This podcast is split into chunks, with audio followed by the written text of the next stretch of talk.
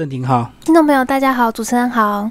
好，那郑婷，我们来聊渡鸦大师，先跟我们讲这位作者好不好？呃，这位作者呢，他其实就是现任呃伦敦塔的呃渡鸦大师，他现在就是呃是是现任的，然后他现在就是渡鸦大师里面呃算是最有名的渡鸦大师的其中一员，这样子。嗯嗯嗯嗯。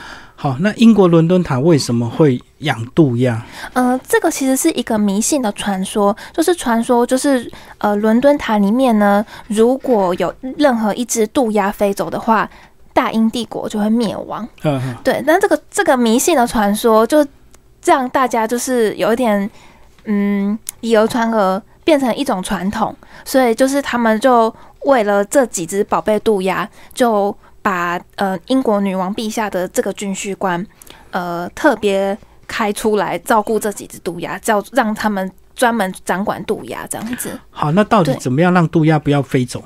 嗯，他们其实呃伦敦塔里面的这这几只渡鸦，其实他们并没有用非人道的方式让他们不要飞走，他们就是用一种嗯呃有点算是圈养的方式，让他们的羽毛不要长得那么大。所以他们会定期，呃，剪修剪他们的初级飞羽、飞羽跟次级飞羽，就是呃鸟类的大的羽毛这样子，让他们剪短一点。所以他们就是。不会马上的暴冲飞走，就稍微修饰一下，让它不会飞得太高，不会飞得太远。对对对。然后就是在整个伦敦塔的范围就对。在伦敦塔的范围里面。而且在这边如果被养习惯之后，有只要固定有食物的话，整个久了，可能这个渡鸦也不太会想要飞走。对对对，因为尤其伦敦塔是一个就是重要的那个观光景点嘛，那也会有有旅客啊游客，然后他们就可能会带一些小点心，那渡鸦就会自然而然知道说哦这里。呃，除了有正常的正餐以外，还有游客的带的小点心这样。对，这个就跟英国的很多这个广场其实都有好多鸽子，然后好多游客就会喂鸽子，然后鸽子就越来越多，然后就 繁殖。像什么特拉法广场是不是也很多鸽子在那边？等着游客喂。对对对，而且渡鸦其实是肉食性的动物，所以它们其实也会猎捕鸽子。那鸽子有有很多鸽子的地方，那我想渡鸦应该不会觉得它们想要离开这个地方。所以渡鸦其实就是乌鸦的一种，对不对？呃，其实渡鸦跟乌鸦是两种不同的鸟类。嗯嗯。对，那呃，渡鸦在呃世界各地有好多好多种种类。那因为因为我本身并不是鸟类学家，所以其实有到底有几种，其实我们。我们我不是很清楚，但是渡鸦跟乌鸦是不不一样的鸟类，乌鸦还比较小，渡鸦比较大。哦，我们看这个里面有几张彩色的图片，这个全黑，所以我们乍看之下会以为它就是乌鸦。乌鸦对，想不到它是另外一个品种，对品种，而且渡鸦它的翅膀展开，两个翅膀展开的话，可以大概一百五十公分长。哦，所以它比较大。它很大只，它就是很像用那种老鹰那一种的。哦，对。那它叫声是什么？也是那种很凄凉的乌鸦叫声。呃呃，以作者的说法来讲的话，就是他他觉得乌鸦的叫声比较难听。那渡鸦叫声就是比较洪亮啊，然后比较比较霸气这样子。嗯，对对对。所以这本书其实是写渡鸦大师他的一些生活日常，就生活日常，然后他怎么陪伴他，怎么照顾他们。对对对，然后他可能就是会介绍到说，嗯，每一只渡鸦的个性会不太一样啊，然后曾经发生过什么样子有趣的事情这样子。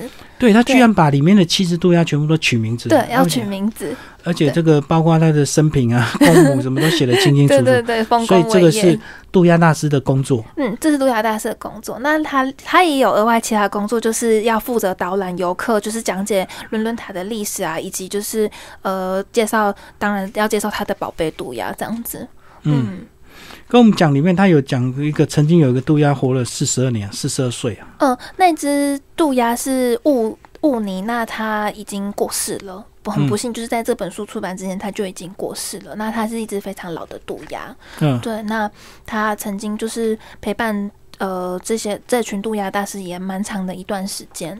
那他曾经也是有发生一些趣事，像是就是呃雾尼他嗯，可能他就是一只黑寡妇型的，嗯，对。那就为什么叫黑寡妇？就是他他的伴侣每次跟他交往。他可能就是莫名其妙消失，或者是死掉，就被消失。对，被消失。对，所以就是他们就会戏称他为黑寡妇这样子。嗯嗯，对对对。好，然后它里面有讲到这个渡鸦的传说，最早是从查理二世开始。对不对？然后是查理二世这个下令，这个伦敦塔不能少于六只渡鸦。对对对，那其实伦敦塔以前是国王的收集宝宝物的一个地方，就是外国啊进献一些奇珍异宝，或者是奇就是奇怪的野兽。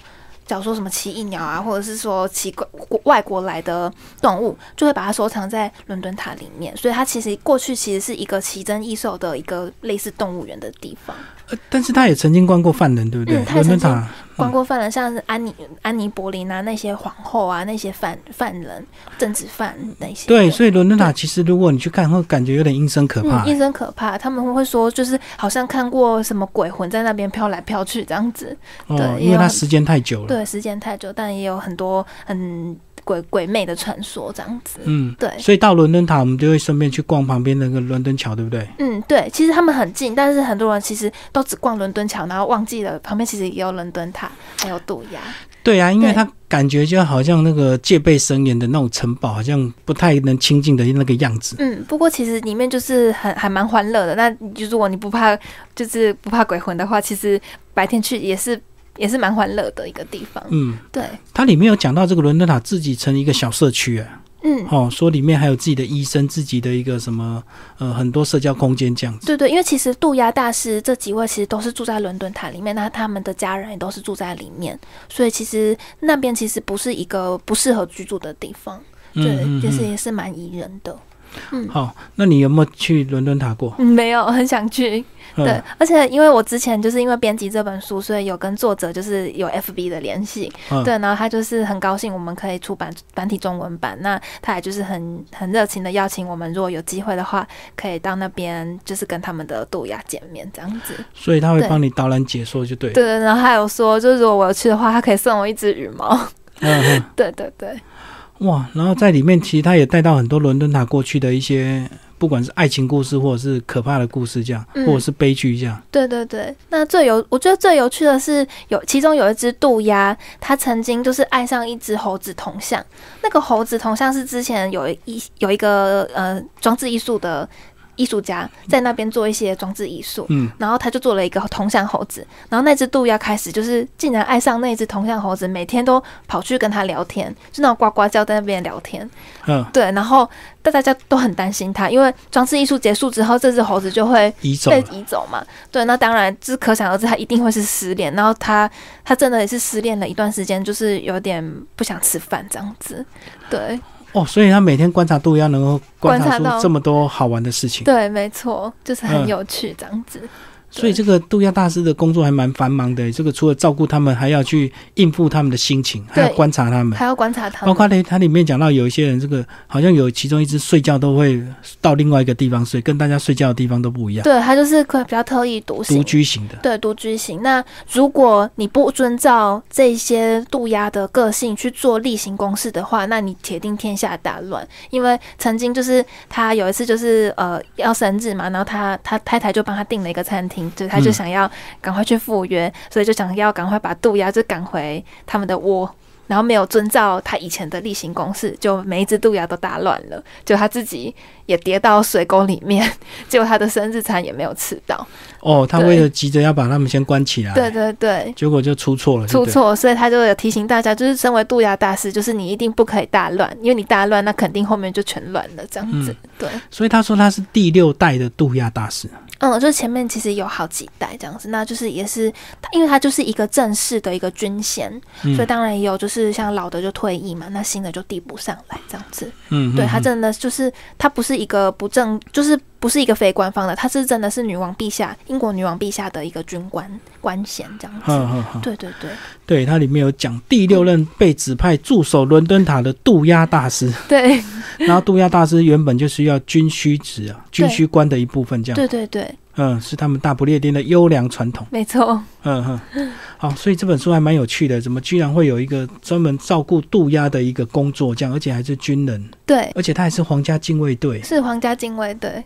对，就是好像这种这种这种关系，好像只有小小说里面才会出现，没有想到就是真的世界上有这样子的职业。所以你如果到那个伦敦塔去观光，你看到渡鸦跑来跑去，你不要以为它是野鸟，对，没错，它是被圈养的。对对，那记得也不要用手指，就是直接去抚摸它，因为它是记得要它记记得它是肉食性的，它可能会咬到你的手指这样子。对啊，那它里面有讲到这个，他们是鳕鱼饼干哦，为什么这张照片？哦，鳕鱼饼干就是那个是渡鸦的点心。那呃，渡鸦大师他有提到，就是他每天都需要到英国的一个菜呃肉市场去购买非常多生肉，然后当然也会有一些生的血。他们吃杂食，他们吃吃杂食。那鳕鱼饼干是他们渡鸦的小点心，这样子。哦，对对对，所以就每天都要喂食它们。嗯，每天都要喂食它们，然后吃的很好，这样子。嗯，对。好，最后郑婷帮我们讲一下这个呃，进来台湾之后的一些推荐人的意见。嗯，就是如果是长期在观观察鸟类，或者是你自己也是一个鸟迷的话，当然会很知道有两。呃，有三位，一个是林大力老师，那还是立译者，然后他也是长期呃在呃农委会这边研究鸟类，所以他也是看到这本书，他也是觉得很有趣，那他也是诚心的推荐。那另外是那个台湾野望自然学会的秘书长王承之老师，那他也是大力的推荐这本书。那他曾经就是在这本书新书新书上市的时候，有帮我们做一个一系列的介绍啊、导读这样子。对，然后还有徐正福老师，然后他也是自然写作者，他也是对于这样子呃。